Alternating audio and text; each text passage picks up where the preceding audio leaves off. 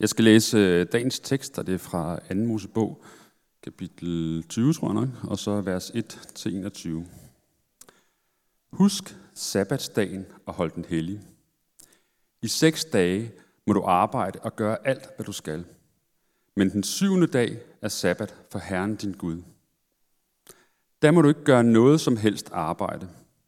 Hverken du selv, eller din søn, eller datter, din træl, eller trælkvinde, eller dine husdyr, og heller ikke den fremmede i dine byer. For på seks dage skabte Herren himlen og jorden og havet med alt, hvad de rummer. Men på den syvende dag hvilede han. Derfor har Herren velsignet sabbatsdagen og helliget den. Er din far og din mor, for at du må få et langt liv på den jord, Herren din Gud vil give dig. Du må ikke begå drab. Du må ikke bryde et ægteskab. Du må ikke stjæle. Du må ikke vidne falsk mod din næste. Du må ikke begære din næstes hus. Du må ikke begære din næstes hustru, hans tral eller trælkvinde, hans okse eller æsel, eller noget som helst af din næstes ejendom. Hele folket oplevede tordenbragene og lynglimtene og hornklangen og så bjerget hyldet i røg. Da rystede de og blev stående på lang afstand, og de sagde til Moses, Du skal tale til os, så lytter vi. Men Gud må ikke tale til os, for så dør vi. Men Moses sagde til folket, I skal ikke være bange. Gud er kommet for at sætte jer på prøve, og for at I kan frygte ham, så I ikke synder. Mens folket blev stående på lang afstand, nærmede Moses sig i mulmet, hvor Gud var. Som Hanna sagde til indledning, så er vi i gang med Guds historie her i Københavnerkirken. Guds historie, som også er vores historie. Vi har tidligere hørt, hvordan Gud skabte himlen og jorden, skabte alting godt. Og så har vi hørt om, hvordan vi mennesker vendte Gud ryggen fordi vi selv ville være Gud, med død og ulykke til følge. Og så har vi hørt om, hvordan Gud ikke bare lod os sejle vores egen sø, men rent faktisk lovede, at han igennem en slægt ville velsigne alle jordens slægter. Og den slægt, israelitterne, et lille, uanseligt og meget menneskeligt folk, det var dem, som blev den slægt, som Gud vil velsigne, og som vi har fokuseret på her i de første gudstjenester i august. Hvordan de på trods af løftet om, at, at Gud ville velsigne dem, og igennem dem bringe velsignelse ud til alle folkeslag, blev ledt øh, i fangenskab i Ægypten i 430 år. Men Gud havde ikke glemt dem, og han har ikke svigtet sit løfte, så han førte dem ud af Ægypten mod det land, som han ville give dem. På mirakuløs vis førte han dem ud af Ægypten, kun for, at de vandrede rundt i ørkenen, og som vi hørte sidste gang, så stod de mod ryggen, med, med ryggen mod det, øh, det røde hav, og så en frodende Ægypter her, der, øh, der, der, der var på vej mod dem. Og folket blev bange, men Gud reddede dem, lod dem gå tørskoet over, og faraos her gik til grunde. Og herefter er vi så kommet til, at Gud giver sit folk, og dermed menneskeheden, de ti bud. Øhm, de ti bud. Nu ved jeg ikke sådan lige, hvad I tænker om de ti bud. Øh, det første, jeg blev mindet om, da jeg skulle forberede den her prædiken, det var, at den første film, jeg så i biografen, det var lige præcis De 10 bud, med Charlton Heston i bare overkrop. Og, øh, og siden er mit filmrepertoire blevet, blevet udvidet en lille smule. Men øh, det var sådan det første. Og jeg tror jo, at vi er rigtig mange, og det er uanset om du kalder dig kristen eller ikke, så har vi en eller anden forhold til de ti bud. Øhm, jeg synes i hvert fald ofte, når jeg snakker med mennesker, også folk, der ikke er kristne, så, og vi snakker om det her med liv og død og mening osv., så, videre, så er der mange, der siger, at jeg, jeg, jeg, sådan set, øh, jeg synes kristendommen, det, det, det er meget godt. Jeg synes, det er nogle gode værdier. Det er noget med næstekærlighed og de ti bud. Men ofte, sådan er det i hvert fald for mig, og jeg fornemmer også, at det er sådan for rigtig mange mennesker, så bliver det bare lidt sådan, det er sådan lidt fluffy, det der, de 10 bud.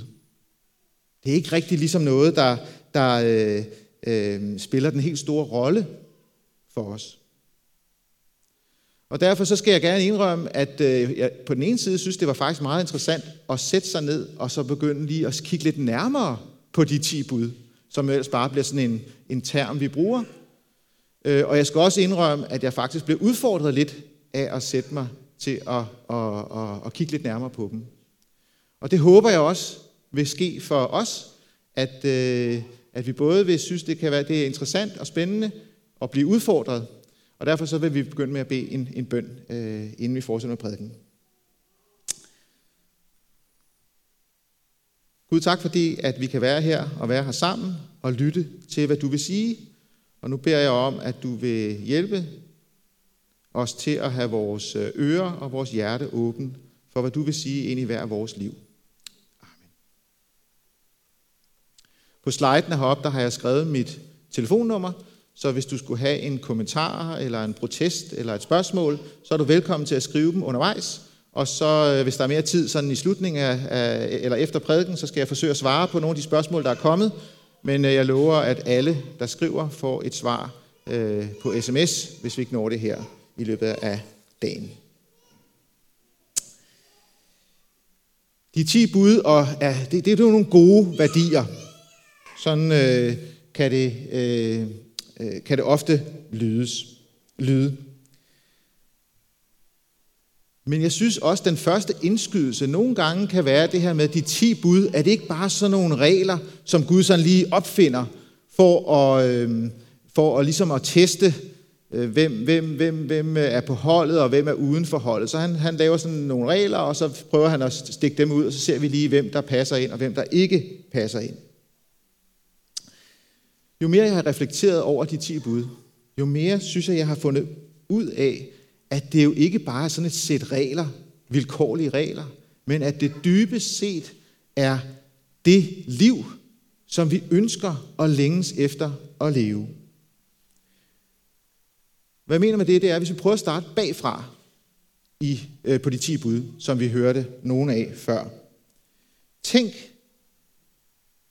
hvis vi kunne leve i en verden, hvor ingen begærede øh, Altså det vil sige, forud for det her begær, der kommer der sådan en, en lyst eller en irritation til at, og, og, og måske også en mulighed for, kan jeg, kan jeg, kan jeg tage det, som, som du har? Tænk, hvis vi kunne leve i en verden uden den misundelse, uden det begær, uden det, den stræben efter, jeg vil have det, som du har. Tænk, hvis vi kunne leve i en verden, hvor jeg ikke behøvede at vise mig frem og vise mine succeser frem, for at andre kunne begærer, hvad jeg har. Tænk, hvis vi kunne leve i en verden, hvor sandhed, det var det enerådende. Hvis vi kunne gå ned til ekspedienten, og så vide, at når jeg spørger om en vaskemaskine, så får jeg faktisk den bedste vaskemaskine til prisen, og ikke den, som han får en bedst bonus ud af at sælge til mig. Eller når jeg snakker med en håndværker, så, øh, eller, en, eller en ejendomsmælder, eller en bilsælger, eller chefen, så ved jeg, at de taler bare sandt til mig.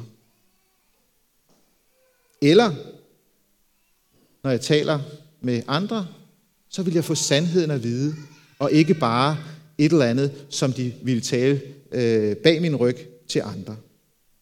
Tænk hvis sandhed, tænk hvis der ikke var løgn.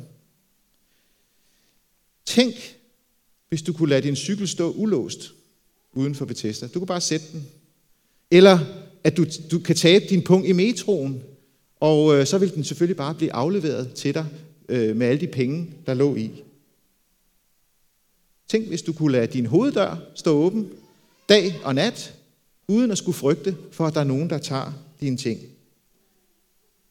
Tænk, hvis der ikke blev, blev fusket og snydt med noget. Tænk på, hvor mange penge skat ville, ville, ville, øh, ville spare på deres kontrolsystemer, fordi vi betalte jo bare, hvad vi skulle. Der var slet ingen grund til at kontrollere det. Tænk, hvis ingen snød eller tog noget, som ikke var mit.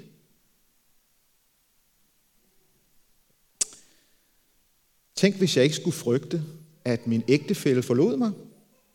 At der ikke længere skulle være frygt for at blive gravid uden for ægteskabet, og øh, at man skulle blive svigtet og forladt. Tænk, hvis børn ikke skulle deles mellem deres forældre, men leve sammen, alle sammen i medgang og i modgang. Tænk, hvis vold og krig og død og ødelæggelse ikke var en realitet.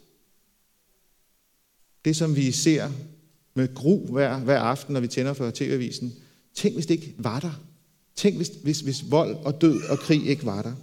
Tænk, hvis jeg ikke skulle være bange for at gå hjem en sen aften. Tænk, hvis jeg ikke skulle være bange for, at der blev begået karaktermord på mig. Og så måske en af de mere kontroversielle hos os. Tænk, hvis jeg ikke skulle frygte at blive ladt i stikken, når jeg bliver lidt ældre og lidt sær og øh, ikke helt så hurtig, som jeg var engang. Tænk, hvis jeg ikke skulle bare sådan blive rystet på hovedet eller skuldrene af, øh, men blive elsket og respekteret. Jeg ved ikke, om I kan se det, men de 10 bud er ikke bare sådan et, et lille regelsæt, en lille konkurrence, vi har gang i. Det er et udtryk for det liv, vi egentlig længes efter. Tænk sig at få lov til at leve i en verden, hvor det her var virkelighed. Og det er jo mærkeligt, at vi alle sammen har en eller anden form for længsel efter den tilværelse. Fordi vi har jo aldrig oplevet det. Men det er det, som Bibelen siger, det er sådan, vi er skabt. Og derfor så har vi den her lov skrevet på vores hjerter. Så er der jo to overraskelser, synes jeg, i hvert fald to, når man læser de 10 bud. Og øh, måske bliver det, bliver det endnu mere tydeligt også med oplæsningen, fordi vi faktisk kom ind øh, sådan øh, et stykke ned i de 10 bud. Øh, fordi sådan jeg ofte tror, at vi tænker, når vi læser de 10 bud, så er det sådan noget, jamen det er noget med, at du må, og du skal, og, og du må ikke gøre, osv. osv. Men de 10 bud starter faktisk med Gud. Og øh, nu fik vi dem ikke før, så kan vi høre ekstra godt efter øh, nu, hvad, hvordan de 10 bud faktisk starter. De starter sådan her. Gud talte alle disse ord. Jeg er Herren, din Gud, som førte dig ud af Ægypten af trællehuset. Du må ikke have andre guder end mig. Du må ikke lave dig noget gudebillede i form af noget som helst oppe i himlen, eller nede på jorden, eller i vandet under jorden. Du må ikke tilbede dem og dyrke dem, for jeg, Herren, er en lidenskabelig Gud. Jeg straffer fædres skyld på børn, børnebørn og oldebørn af dem, der hader mig. Men dem, der elsker mig og holder mine befalinger, vil jeg vise godhed i tusind slægtled. Du må ikke bruge Herren, din Guds navn, til løgn. For Herren vil aldrig lade den ustraffet, der bruger hans navn til løgn. Det er faktisk de første bud. De første af de ti bud. Det handler om Gud. Det vigtigste er Gud. Når Jesus han øh, senere i det nye testamente skal sammenfatte alle budene, og øh, hvis man læser i det gamle testamente, så er der rigtig mange sådan forgreninger af, af, af de ti bud så siger han sådan set bare, at det handler om at elske Gud og elske sin næste.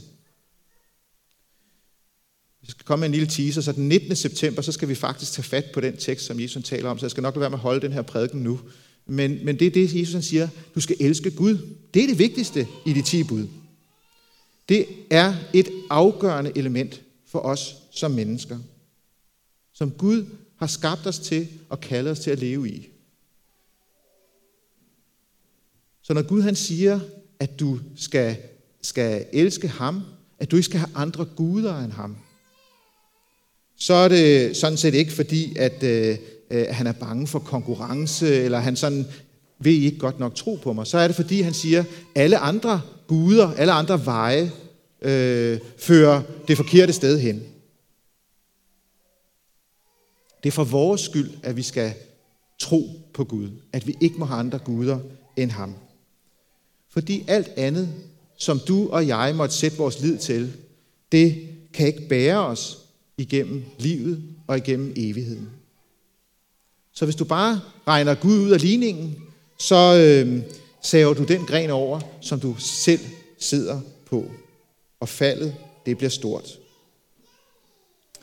Det er faktisk også derfor, at vi som kirke taler om Gud og, og, og som enkeltpersoner gerne vil snakke med, med mennesker om Gud. Det er ikke fordi, vi skal være en stor kirke, eller vi skal være smart, eller vi skal have mange tilhængere osv. osv. Det er sådan set bare fordi det allervigtigste for os mennesker, det er, at vi har Gud i vores liv.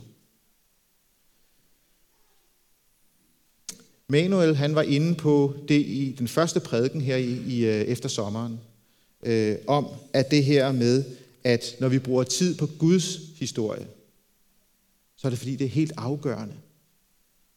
Ofte så tænker jeg jo, det er mig, der er centrum i historien. Det er mig, der er vigtig her. Men Bibelen gør det klart for os, at det er Gud, der er i centrum. Det er ham, der er mægtig. Det er ham, der er vigtig. Han er den, som er universets centrum. Uden ham, så var vi ikke til. Uden ham, så trak vi ikke vejret. Uden ham var alt sort. Han var til før os, han er til efter os. Han er alfa og omega. Han er universets skaber. Noget af det, der er udfordrende, når, når vi læser den her tekst, det er jo, at når israelitterne står over for Gud, så er det ikke sådan, at de har lavet lidt små studiegrupper og snakker, hvad, hvad kan jeg lige bruge Gud til, eller hvad Så bliver de helt klar over, at Gud er mægtig. At han er centrum. Det er en skræmmende realitet at stå foran Gud. Uanset hvad man måtte mene eller ej. Han er mægtig, og han forsvinder ikke, fordi jeg mener noget andet. Det synes jeg udfordrer os. Og øh, den her majestæt, den her hellighed, som Gud han har. Og måske også den her voldsomhed og straf, som vi også øh, hører om i de ti bud. Fordi Gud er hellig, og han straffer enhver overtrædelse, der ødelægger liv og kærlighed og fred. Og han straffer hårdt. Men det er jo netop derfor, at vi kan overlade vores liv til ham. Fordi vi ved, der er ingen uretfærdighed. Der er ingen ondskab. Der er intet, som, øh, som er ham overlegen. Derfor kan jeg trygt lægge mit liv i hans hænder. Derfor så stiller de ti bud os jo spørgsmålet i dag. Hvordan er det med Gud i dit og mit liv? Altså ikke bare om vi tror, der er nok lidt mere mellem himmel og jord, men spørgsmålet er, klynger jeg mig til Gud? Lever jeg med ham?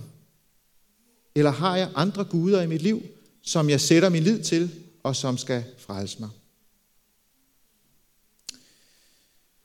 Det var den første overraskelse. Den anden overraskelse, det er jo, synes jeg, når man læser de 10 bud, så virker det jo som om Gud, han mener, hvad han siger. Øhm, ofte når vi taler om de 10 bud, jeg synes, de 10 bud er fine og så videre, det bliver sådan lidt nonchalant. Øh, men Gud, han mener, at, vi skal, at, at det her skal være virkeligheden i vores liv.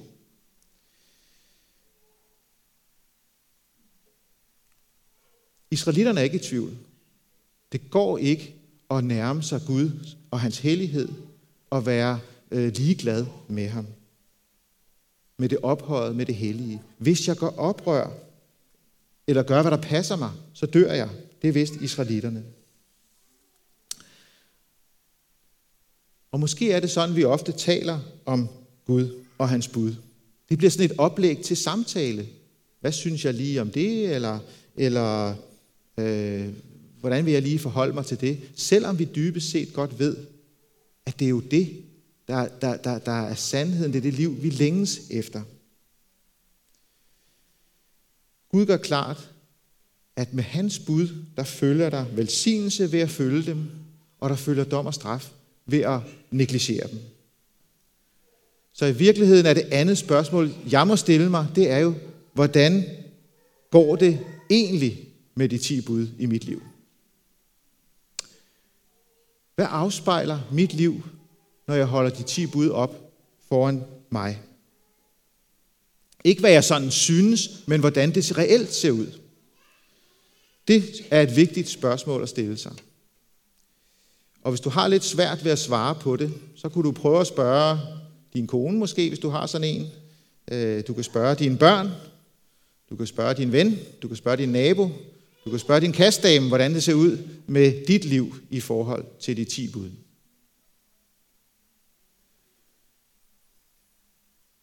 Jeg tror for rigtig mange af os, så, så, så, så bliver det bare sådan lidt fluffy, og, øh, og så lever jeg egentlig meget godt, og så synes jeg egentlig, det går meget godt. Men når jeg kigger, hvad er det egentlig Gud, han kalder mig til? Hvad er det, han siger i mit liv? Hvad er det for et, et, et, et, liv, han ønsker? Så ser det straks værre ud. Og så opstår den katastrofale misforståelse, som rigtig mange, både kristne og ikke-kristne, tror. At kristendom, det handler om at tage sig sammen. Det handler om at forsøge at blive bedre, prøve at leve op til de 10 bud, og så vil Gud forhåbentlig en dag se sådan nådigt på mig og, øh, og sige, du gjorde da i hvert fald, hvad du kunne. Og belønne mig med frelsen. Det er en katastrofal misforståelse, og det har intet med kristendom at gøre. Det har med religion at gøre. For teksten vidner jo helt tydeligt om, at vi har ikke, behov, vi har ikke at gøre med en købmand, hvor vi sådan kan handle lidt frem og tilbage. Det er enten eller. Og hvis du sidder i dag så og tænker, det var godt nok trist, jeg kom i dag, fordi øh, mit liv, det, det ser altså ikke sådan ud.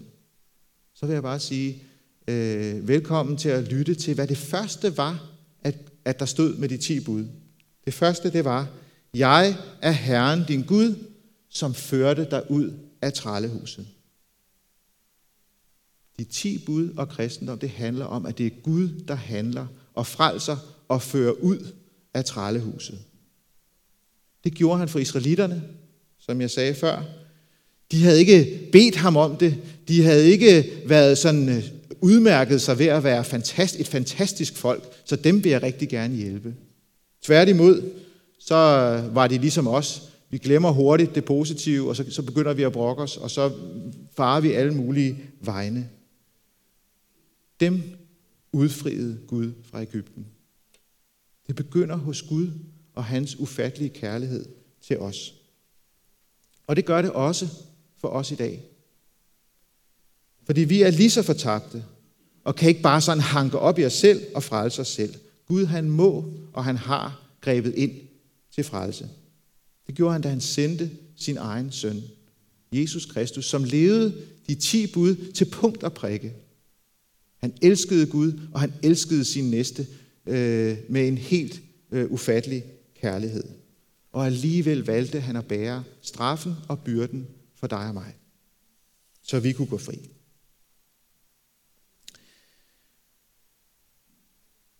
I dag har vi haft et fantastisk lille forbillede på det her. Lille Ida, som blev døbt. Lille Ida har, selvom hendes forældre holder rigtig meget af hende, så har hun ikke et langt CV af plusser øh, og, og opregnede gode gerninger osv., som, som, som, øh, som hun kan fremvise. Hun er bare der, lille og afhængig og hjælpeløs. Men Gud greb ind.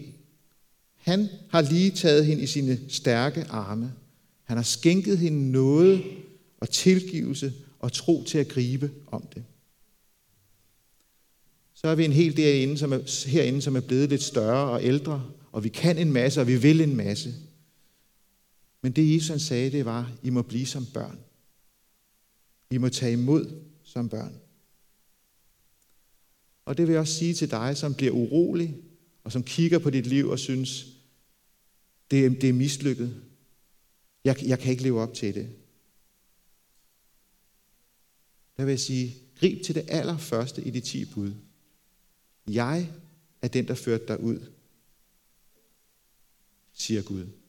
Da han i dåben skænkede dig søndernes forladelse og evigt liv, og gjorde dig til sit barn. Nogle gange, når vi har dåb i, øh, i Københavnerkirken, så læser vi det her vers, og øh, når man så læser det mange gange, så, så lægger man ikke helt mærke til det, hvad der står. Men det er lige præcis det, der står. Da Guds vor frelsers godhed og kærlighed til mennesker blev åbenbaret, frelste han os. Ikke fordi vi havde gjort retfærdige gerninger, men fordi han er barmhjertig. Det gjorde han ved det bad, der genføder og fornyer ved Helligånden. Nej, vi fortjener det ikke. Vi kommer til kort. Men heldigvis er Gud den, der griber ind og frelser og skænker os. Også når vi farer vild, også når vi ikke rigtig kan finde hoved og hale. Men Gud han svigter ikke. Og derfor så må vi klynge os til ham og lade ham få lov til at sende os ud i det liv, øh, som han ønsker, at vi skal leve, og som vi er skabt til. Amen. Lad os bede. Gud, vi siger dig tak for, at du ikke er ligeglad med os, og du ikke har lavet os sejle vores egen sø. Vi siger dig tak, fordi du har du viser os det, som vi egentlig godt ved. Hvordan det er, vores liv og verden burde være. Og vi ved også, at du mener det. Og vi ved også, at det er os, der er skyldige, at det ikke ser sådan ud. Jeg beder dig om, at du vil hjælpe os til ikke at ende i fortvivlelse, eller i forsøg på at, at, at, at gøre dig tilfreds. Men at du vil minde os om, at du er den, der frelser. Tak fordi du kom til Ida, og tak fordi du kommer til os, og ønsker at tage os i dine stærke arme. Jeg beder dig om, at vi må se det, og at du så vil forandre vores hjerter og liv, så det afspejler dig.